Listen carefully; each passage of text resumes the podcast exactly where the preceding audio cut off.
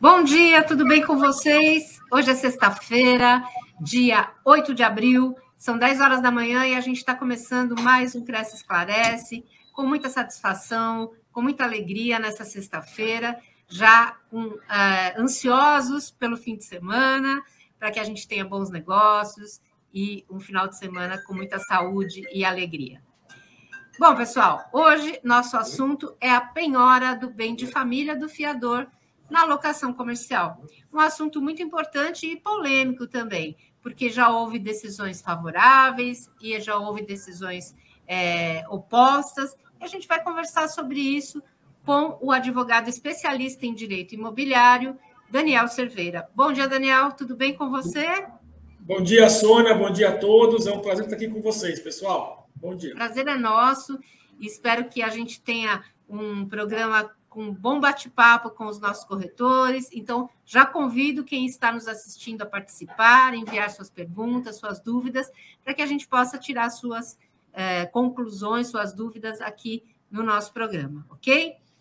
Daniel, vamos começar falando um pouco sobre essa decisão do STF eh, que os locadores comerciais podem penhorar o bem de família do fiador em caso de inadimplência do inquilino. É isso mesmo? É isso mesmo, Sônia. O que acontece, né? É, é, temos hoje em dia a nossa lei do bem de família, né, que protege ali o único bem, geral, o bem imóvel, né, dos, da, das, é, das pessoas naturais, né? Uhum. O que acontece é que existia, que existe na legislação, né, de forma literal, né, e, é, dizendo que o fiador de contrato de locação não está protegido pela lei do bem de família. Que quer dizer isso? Né? Se ele tiver só um imóvel, aquele imóvel então é passível né, de ser é, arrestado, penhorado. Tá? O que acontece? E isso sempre foi seguido dessa forma. Então, salvo decisões esporádicas, até onde eu tenho conhecimento, né? mas em São Paulo, principalmente, é, era consolidado, né? Que sim, pode penhorar, isso é exceção da lei e a coisa seguia normalmente. Né? Em 2013, o STF proferiu uma decisão, que era uma decisão é, da, da, da, Câmara, né, da, da, da, turma, né, não, não, é, até não era uma decisão com repercussão geral, nem nada, nem vinculativa, uma decisão ali da turma, aonde entendeu que, que não, que quando nós estamos falando de uma locação comercial, né, então o fiador ele estaria sim protegido pela lei do bem de família, é. né, sob o fundamento de que né, na, na locação residencial envolve também direito à moradia, né? Então, teve toda uma argumentação no sentido de que é, para, para o imóvel então, comercial não justificaria né, proteger o fiador em cima do, considerando a lei do bem de família. Tá? Uhum. Isso foi em 2013. Tá? É, em 2013 para cá, então, a gente, a gente observou nos tribunais os juízes, alguns acolhendo esse entendimento e outros não. Né? Em São Paulo mesmo, né, as câmaras aqui do tribunal, eu não sei se todas, mas eu diria que uma boa parte, até a maioria, é, continuaram né, proferindo ali suas decisões, seguindo o entendimento antigo, anterior à decisão do STF. Então, seguindo ali uma interpretação literal da lei, que eu uhum. acho que no caso é, é, é um entendimento mais correto, né? Eu coaduno desse entendimento, tá bom? Então, agora o STF, né, aí sim, proferiu uma outra decisão, e aí é, dizendo que sim, né? É, tanto o fiador do, de locação comercial como residencial não estão né, protegidos pela lei do bem de família. Então, tem toda uma questão de interpretação, de hermenêutica, acho que não entra muito antes de aprofundar aqui, mas é importante que hoje, então, voltou né, para aquela regra, é, aquela regra anterior, né, que tanto os fiadores de ambos os contratos, eles não estão protegidos pela lei do bem de família, né, e eu concordo com esse entendimento. Você concorda? Era isso que eu ia te perguntar. No seu ponto de vista, essa decisão está correta? Ah, tá correta. Você sabe por que eu acho, Sônia? Eu acho assim, primeiro que, tudo bem, eu acho que nós temos sim que ter interpretações teleológicas da lei, históricas, né, literais, né? Mas assim, às vezes também, se a gente realmente ignorar ou começar ali ter interpretações muito elásticas, né, perde um pouco essa questão de a própria força das leis, né? Então, para que serve uma lei se eu posso interpretar como bem entender, dependendo do, do momento, né? Então, acho que foi uma opção, uma opção legislativa, né, uma opção política do Brasil.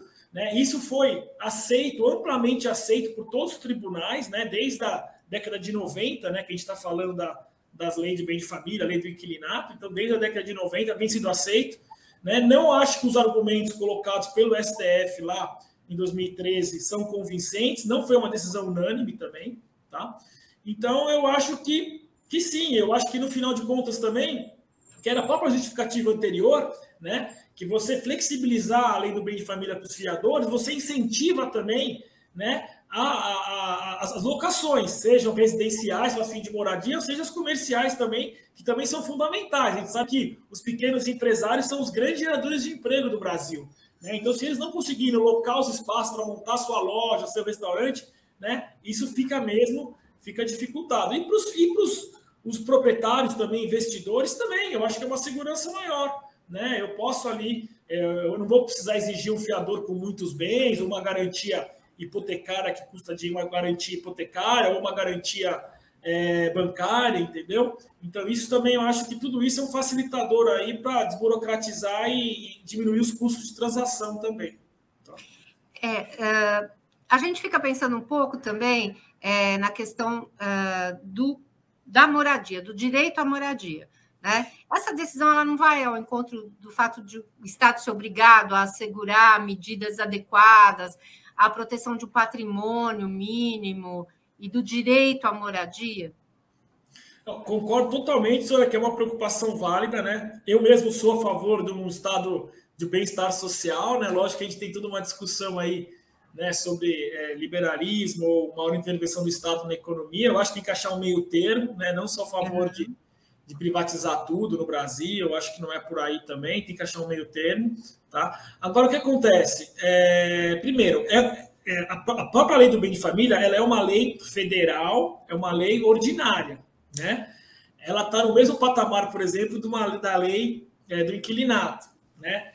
É, é uma lei que, assim, ela, do ponto de vista técnico, ela tem toda a validade. Ela é constitucional, ela tem, não tem uma lei hierarquicamente o mais especial que prevalece sobre ela, né? E demais, ela está justificada o quê? Porque se eu tenho só, vamos dizer, eu, sou, eu sou pai, né? Duas, duas crianças. Eu tenho, por exemplo, um imóvel, né? Meus filhos, eles querem morar, né? Querem casar e morar em algum lugar, eles têm filhos também, né? Se, se, o, se o locador não aceitar eu que só tenho um imóvel, ele não vai ter onde morar, né? Então, o quê? Vai tornar mais caro, vai tornar mais caro as moradias, né? E você, isso vai ser, isso vai ser contra, né? Contra uma medida de incentivar mesmo as moradias e baratear, entendeu? Então, eu acho assim, lógico, é uma opção legislativa, é uma opção política. Se não tivesse na lei, eu acho que também tem ali justificativas, né? Não seria nada inconstitucional, né? E é uma opção, né? Agora o nosso, o nosso Congresso, né, fez essa essa tomou essa decisão, né, promulgou essa lei, então eu não vejo por que não segui-la, tá? E eu acho também, como eu falei de novo, é, acaba rebatendo nisso, né? Ela acaba incentivando também, facilitando nessas né, locações que acabam contribuindo com a questão da moradia no Brasil, que é tão é, está tão atrasada, né? Você pega São Paulo, tem um déficit absurdo, né? Eu acho que tem outras medidas mais importantes que podem colaborar que não sejam essas. Na verdade, a gente aqui no Brasil parece que a gente está sempre enxugando gelo, né? A gente faz uma medida que favorece de um lado, mas acaba prejudicando de outro, né? Enfim, está é, tá faltando um pouquinho equilibrar a situação né, da moradia no país. E você acha que essa decisão ela não pode provocar uma judicialização maior nas discussões locatícias? Olha, eu acho que não, sabe, Sônia? Eu diria até que, dentro do que eu observo, que é uma questão mais de observação, né, sem dados estatísticos assim, uhum. até porque é difícil você pesquisar isso, isso também não é disponível no tribunal, né? É, eu não senti uma grande mudança no mercado a partir da decisão de 2013. Até porque talvez não era uma decisão vinculativa e tudo mais de repercussão geral. Né?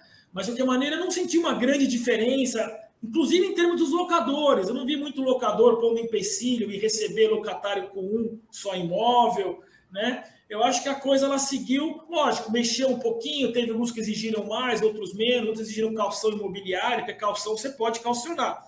Essa até é uma, até uma questão, né, Sônia? Se eu posso calcionar meu imóvel bem de família, por que, o meu bem de família, quando eu sou fiador, não pode ser penhorado, entendeu? Então uhum. também não é uma coisa tão. perde um pouco da lógica mesmo, né? E, e ninguém está tá penhorando porque fez uma dívida. Ele assumiu esse risco a partir do que ele considerou, ele, ele concordou em ser fiador. Tá? Mas, bom, voltando. Então, é, sua pergunta foi mesmo, Sônia? Me fugiu aqui. Eu perguntei da judicialização. Não, é, não senti uma maior judicialização, não acho que vai mudar muito isso. Lógico, quem é, de, quem é fiador, quem é locatário e devedor, né, e aí a gente vai até muito para a gente ver um crescimento, sem dúvida, em dívidas de locações comerciais, né, que é mais minha área de atuação mesmo. Né, a gente vê muitos lojistas endividados, com dívidas, né, sofrendo despejos. Esses aí, sem dúvida, que são até meus clientes, né, mas estou sendo isento aqui minha opinião verdadeira. É, ainda, né, eu acho que esses que estão ficar numa situação mais de risco mesmo e mais sujeitos estaria a perder seus bens. Tá? E perderam pressão, perderam barganha de negociação. Então, isso vai ter uma consequência sim, mas eu não diria que é algo relevante, sabe?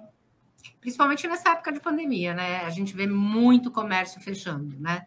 Infelizmente, é, a gente é, é, visível na cidade a quantidade de, de lojas, de restaurantes, é, de pequenos comércios que fecharam mesmo é, por conta de não aguentar, talvez até por não aguentar o, o pagamento do aluguel, né?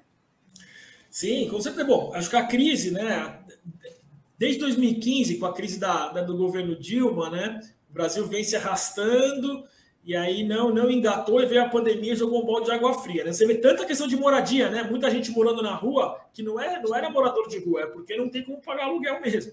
É. E lojistas também, né? Então, lógico que a gente tem segmentos que estão sofrendo mais. Então, por exemplo, alimentação fora do lar, esse pessoal que tem restaurante ali na região da Paulista, em shoppings, região da Berrini, esses estão sofrendo muito, que não estão com hora do almoço, né? Na Vila Olímpia. É esses aí estão sofrendo demais, assim, a parte também de lazer, cinemas, né? Mas lojas em geral, a própria, a própria questão da, da, mudança de consumo, né? A crise. Então, como a gente estava conversando antes, né, Sônia? O dinheiro está mais curto, né? A inflação comendo toda, toda a capacidade de, de, de, de renda do pessoal, então o pessoal não está gastando mais, está selecionando mais, os preços. Você vê, eu fui comprar mudou de assunto, comprar ovo de Páscoa, preços absurdos, assim. Você vê, nossa, exatamente. Quem que pode comprar cinco ovos de Páscoa? Não tem a menor condição. É. Então é, a pessoa tá vai comprar só especial. Isso. E lojistas estão sofrendo demais. Aí não sei se a gente vai entrar no método, falar do índice também do IGPM, né? Mas é, é isso aí, os aluguéis além das vendas caírem, vê a venda, alguns estão voltando para 2019 agora, só que os custos aumentaram totalmente desproporcional, né? Então é outra curva, assim. Então o pessoal está com muita dificuldade mesmo de seguir com os negócios. Muita gente fechando loja, infelizmente. Né? É. E atualmente o fiador é, é uma das principais garantias que a gente vê é, residenciais, né? No caso das locações comerciais, ele também é uh, uma das principais garantias locatícias? É o mais comum ainda, a fiança pessoal. Né? Então é muito comum, mesmo, por exemplo, eu tenho uma empresa, né? Você tem uma pergunta que você vai fazer nessa. Eu tenho uma empresa e eu sou só, eu sou sócio da empresa, dessa empresa e eu, minha esposa, né, sou fiador da minha empresa. Isso é muito comum acontecer no mercado. E, e é, é, é, é totalmente comum. legal isso. Totalmente legal, não tem nenhuma ilegalidade. Uhum. São personalidades jurídicas distintas, né? Pessoa tá. jurídica e pessoa física. Isso é muito comum acontecer. Tem locadores agora, que é uma mudança na lei de 2010, né, da lei do inquilinato, que diz que quando o contrato não tiver garantia, existe a previsão de uma liminar na ação de despejo por falta de pagamento. Então, tem até shoppings e outros, outros locadores que preferem não pegar uma garantia para ter o imóvel mais rápido, uma, uma hipótese de não pagamento. Uhum. Tem muita gente que usa também calção imobiliária, as fianças, é, seguro-fiança, fiança bancária, fundos de investimento, né? É, títulos de capitalização, a gente vê de tudo no mercado mesmo. Mas o mais comum, eu diria, pelo menos que a gente vê no escritório, é a fiança pessoal mesmo. E você que mexe com isso, você tem uma estimativa de mais ou menos um percentual de execução de imóveis de fiadores no caso de locações comerciais? Então, é, eu não consigo passar uma estimativa mesmo, porque esse número não é público. Né? A gente não tem assim é, acesso a esse número, entendeu? O que eu posso dizer é com essa crise, aumentou a inadimplência, isso aí é notório, é inegável, né? E aumentou demais a questão de litígios judiciais, né? Então você vê muita ação de despejo, muita ação de cobrança. Então, se quem tiver curiosidade, é só entrar às vezes no tribunal, coloca o nome de algum, de algum shopping aqui grande de São Paulo, você vai ver a quantidade de ações de despejo, execuções que tem lá. Alguns têm mais, alguns têm menos, Mas, assim, muito mais do que uma coisa né, normal, né? Que te punha aí, sei lá, 5%. Hoje estamos com um percentual muito maior. Lógico que depende de shopping para shopping. Muito shopping com lojas vazias, né? Essa é uma situação. Você acha que está pior para o lojista que trabalha em shopping ou para o lojista da rua? Olha, é aquilo lá, né? É, o pessoal fala loja, rua ou shopping, né? O shopping traz o público. Nem sempre a rua você tem a garantia de fluxo, né? O problema é o seguinte, assim, e também não vou generalizar que são todos os shoppings, nem todas as pessoas, né? Tem muita gente boa por aí, gente com visão, mas assim, quando o calo aperta, cada um tem que puxar para o seu lado, né? Tem vários interesses envolvidos e tudo mais.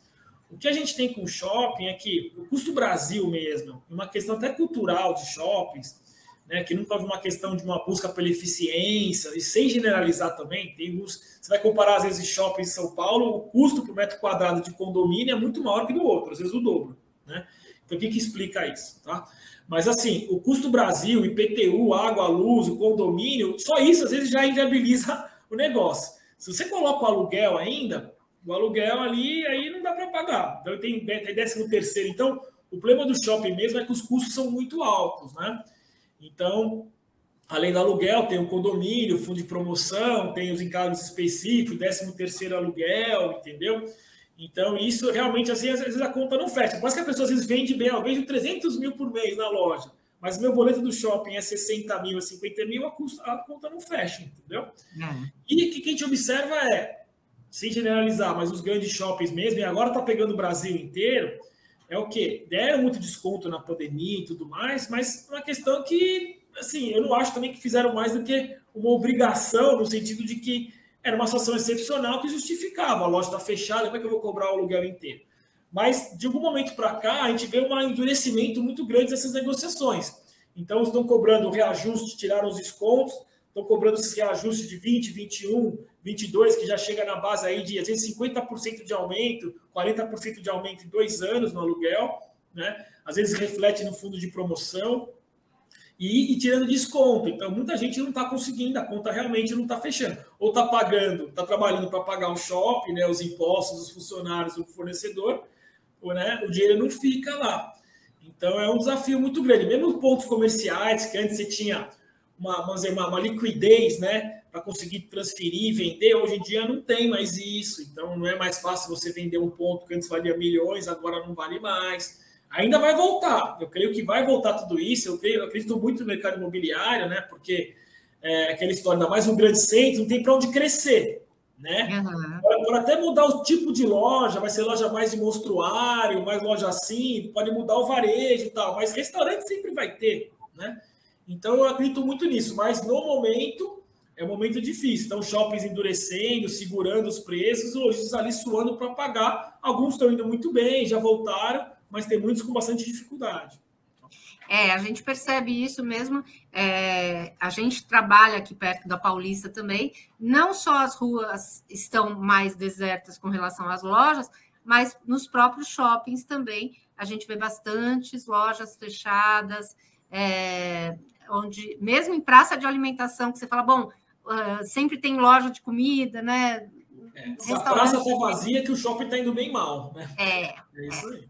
É verdade. E é uma pena, né? Porque, é, infelizmente, a gente está vendo essas dificuldades e estão se ampliando aí, como você mesmo acabou de dizer, é, no pós-pandemia, né? A gente esperava que fosse uh, se resolver mais rápido, as coisas fossem entrar no eixo, mas pelo jeito ainda vai demorar um pouquinho para o lojista poder ficar um pouco mais sossegado para pagar suas contas, né? No caso da renovação automática do contrato de locação, Daniel, como é que fica a situação do fiador no caso de imóveis, é, imóveis comerciais? Bom, lembrando, né, pessoal, é, a lei do inquilinato prevê a renovação de contrato de locação, é uma, é uma ação judicial que você tem que entrar em, de um ano a seis meses antes de vencer o contrato. Então a ideia é negocia com antecedência com o seu locador, Chegou assinado o contrato, tudo bem, antes de seis meses. Ele não quer renovar, não deu tempo, quer pedir um aluguel muito alto, você entra com a renovatória, continua negociando. Se não tiver acordo, o juiz vai fixar o aluguel depois de uma perícia, que vai apurar o valor médio de mercado daquele imóvel, do aluguel. Tá? Renovação automática que a gente pode, pode pensar aqui, tá, Sônia? É aquela renovação que está escrito no contrato, né? Esse contrato será renovado automaticamente, tá? Por mais cinco anos, alguma coisa assim. Com condições ou sem condições, se eu avisar, se eu não avisar. A gente aqui não recomenda muito trabalhar com essa cláusula, tá? Principalmente locação comercial, porque pode gerar confusão de interpretação, você pode perder o seu direito, não, não acionar a ação renovatória e perder o seu ponto comercial, quer dizer, não ter o direito mais à renovação. Lembrando que a renovação automática, ela não se renova, ela só renova uma vez. Então, a gente, se é para usar uma renovação automática, deixa uma cláusula bem cristalina e sempre a critério do inquilino, nunca deixar para o locador renovar ou não. Tá? E sempre observar o prazo. Na alocação, na renovação automática, eu creio assim: se o inquilino concordou com uma renovação automática no contrato, ele foi renovado, ele continua obrigado, tá? Porque nada mais é do que um, um prazo estendido, vamos dizer assim. Na renovação judicial, se tem garantia o contrato e o fiador, o locador tem que comprovar, normalmente com uma declaração, que os fiadores concordam com a renovação do contrato. Ele pode ser os mesmos fiadores ou ele pode apresentar novos fiadores. Em ambos os casos, ele tem que comprovar a idoneidade, a capacidade financeira desses garantidores indicados. Tá, e, e existem situações que o fiador pode sair dessa obrigação contratual? O fiador só pode ser exonerado da fiança, ele pede para sair quando terminar o prazo. E aí ele continua ainda, é, acho que por 120 ou 180 dias, 120 dias, acho como ainda é, responsável por aquele contrato. Então, Terminou o prazo, ele notifica o locador, né? avisa também o inquilino e ele fica ainda 120 dias responsável. Aí o, aí o locador pode exigir o novo fiador do, do inquilino. Tá. Então. E, bom, a gente já tinha comentado até que uh, o fiador pessoa física ele tem, ele pode avalizar a locação comercial da sua própria empresa, né? Existem muitos casos em que isso acontece. Eu diria que é, é quase que a praxe. Tá? Não são todos, mas assim é muito comum, tá? Muito comum mesmo, tá? Porque não tem problema nenhum quanto a isso. Tem até um outro já vem locador, ah, não, você também que você também é sócio, eu não quero, então quero outra pessoa, mas é exceção, tá? Se eu, se eu sou sócio da minha empresa, eu tenho um, um bens assim suficientes, né? Às vezes também, quem tem rede de lojas, às vezes vale a pena para fazer uma blindagem, até construir uma empresa, colocar um ou dois, dois imóveis nessa empresa e dar essa empresa como garantia dos contratos. Né? Também é uma possibilidade. Tá? É. Mas isso não tem que o negócio não legal. Eu digo que se o negócio não vai bem, aí complica o coitado do, do, do comerciante. É, às vezes é melhor complicar os dois lados, do, que, né? do que familiar, né? Cunhado, né? Que é o que a gente vê muito aqui no escritório. Fala, nossa, minha mãe ou a minha avó tem só uma casa, o que, que eu faço? Entendeu? Tem uma dívida enorme, porque às vezes vai indo, quando você vê, vira uma bola de neve, né? E hoje em dia, com juros, o porcento ao mês, multa. Né? É, precisa pensar muito. Aliás, para ser empreendedor no país hoje, precisa pensar muito, né? Tem que pensar muito, com certeza. Não é brincadeira a quantidade de impostos, de taxas que a gente tem que pagar, enfim, é realmente bem, bem complicado. Bom, no caso da impenhorabilidade do bem de família para alocações comerciais, você acha que vai haver uma migração para as garantias pagas? Pode prejudicar os pequenos comerciantes? O que, que você acha que vai acontecer?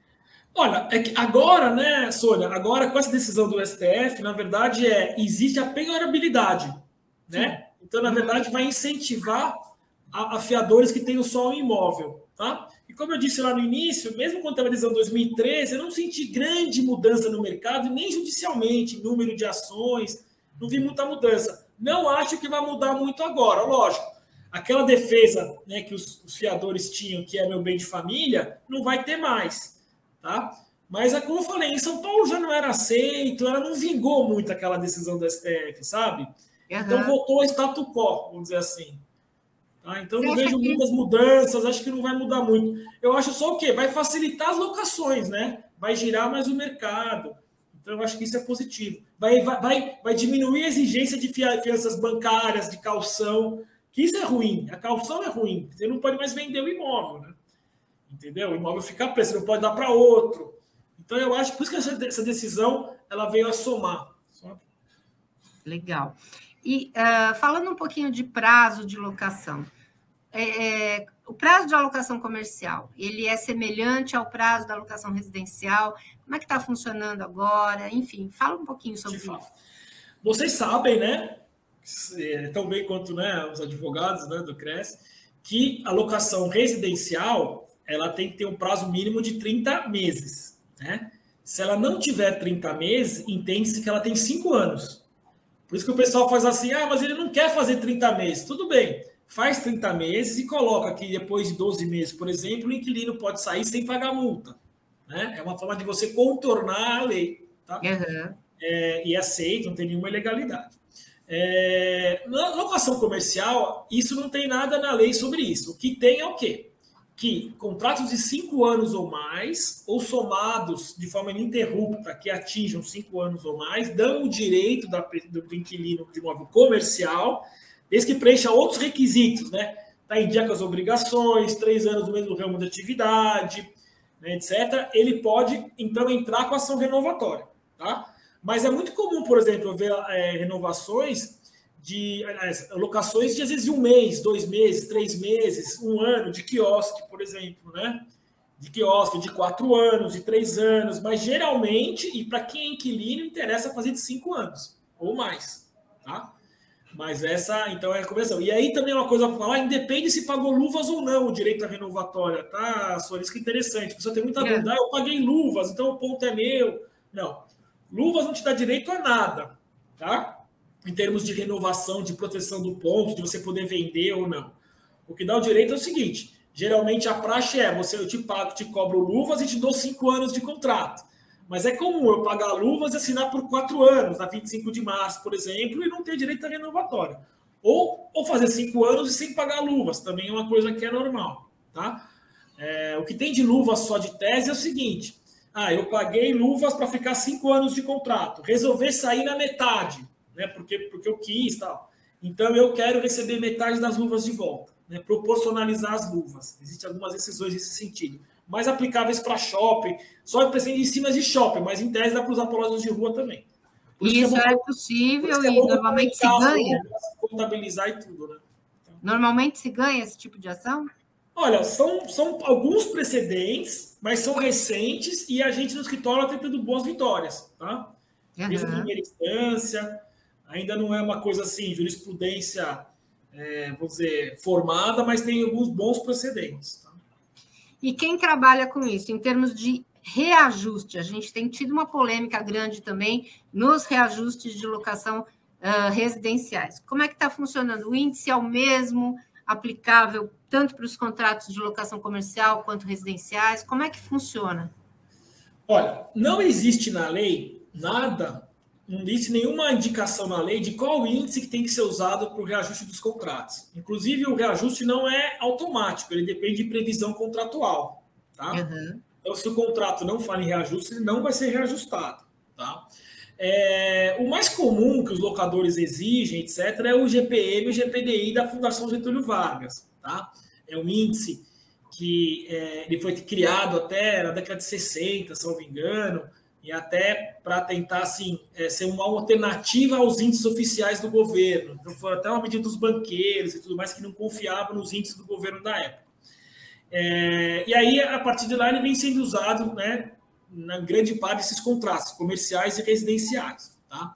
Nós temos também agora aquele índice da GV, né, da GV também, que é específico para residenciais, residenciais é. onde ele vai apurar a inflação né, em cima de variações de preços de contratos, né, de ofertas ali do mercado. Né? Ele não vai usar um índice é, que apura a, a variação de preço em cima de outros produtos e serviços finais, como é o IGPM, né, o IGPDI, e também, por exemplo, o IPCA, IBGE, que é o índice oficial de inflação do Brasil, que, e aí é bom falar, o IPCA, ele, ele mede a inflação de produtos e serviços é, destinados a consumidores finais, por isso que eu acho que ele é o mais aplicável para locações comerciais, né? Para reajustar um aluguel de uma academia, um restaurante, uma loja. Residencial, eu também acho que ele é mais indicado, porque na própria composição, na própria cesta de, de, de índice, tem lá também locação, tem lá, mas tem o peso alimentos e tal. O IGPM, o GPDI e o IGPM, Ele só muda o DI e o M, que é o período de apuração dentro dos meses, tá? Mas é o mesmo uhum. critério.